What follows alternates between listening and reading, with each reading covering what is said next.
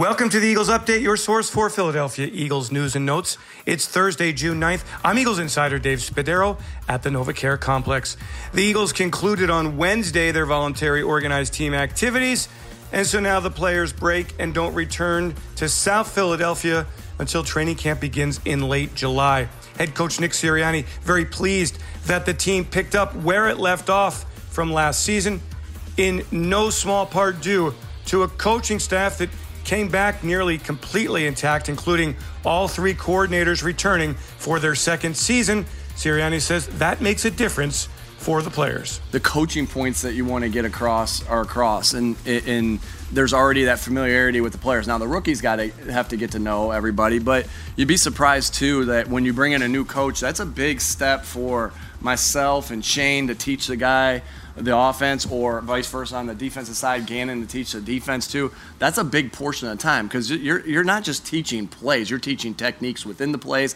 What's the responsibilities? You're teaching situations. So to have the entire staff back is, is huge. And why do you bring the staff back? Because you have talented guys on the staff. And so my vision here is to be able to keep the staff intact, win games, obviously. Guys will obviously get promoted from that, and then be able to have a good young group of uh, nucleus guys that are in position or in support roles to be able to promote. I think you know that was something that the college team that I came up in Mount Union. That's what we did a ton of. Um, you look around the NFL, that you know that that's what you know some of the great teams do is they promote from within and and so it's just accumulating talent and trying to promote from within and, uh, I'm, I'm glad to say we were able to promote a couple guys you know Alex Tanney and and Tyler Scudder from you know support roles to in a little bit more uh, more responsibility roles. Sirianni also addressed something that came up last week that during the 2021 season, the Eagles turned over the play calling duties to offensive coordinator Shane Steichen, who will continue to do so in 2022. Sirianni explains how the decision was made and what it means for him and this football team. You know, as we're going through, like I, you know, I, um, we, are going through games, and there, there's obviously a lot of things that go on during the game, right? And I was just noticing, you know, like Shane was already calling the two minute drills, um, and, and, like I said, it was it, it's a collaborative event. Like you can't just go out and call a game without putting the plan together, right? You put the plan together all week. Well, one of my favorite things to do in the world is help put the plan together and get, get put the plays in you think are going to work against the defense. That's like one of my favorite things to do in the world. So we're continuing to do that. But what I noticed was like, well.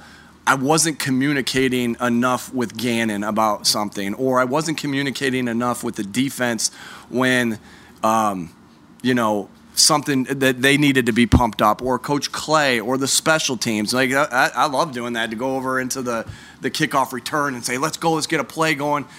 There's a lot of things that have to happen in offense before you know a, a drive starts um, you, you have to communicate to all the offensive players here's the next string of plays. You have to put together the next string of plays of what you're talking about. So i just you know i really trusted shane. Shane and i spent so much spent so much time throughout the week together um, again coming up with the with the plan with you know between amongst the the coaches and you know shane and i are doing the most most of that heavy lifting.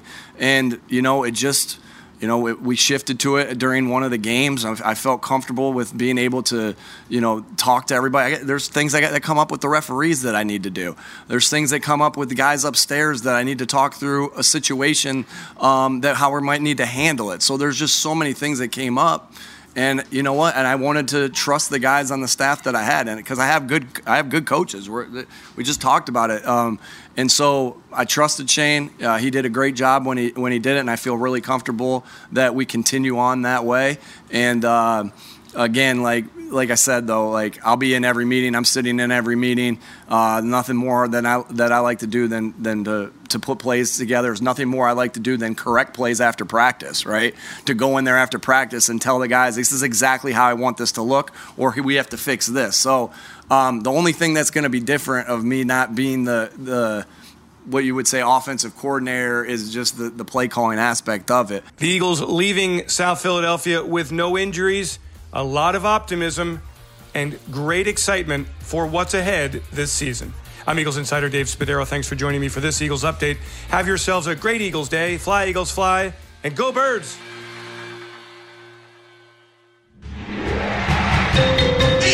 Eagles Entertainment.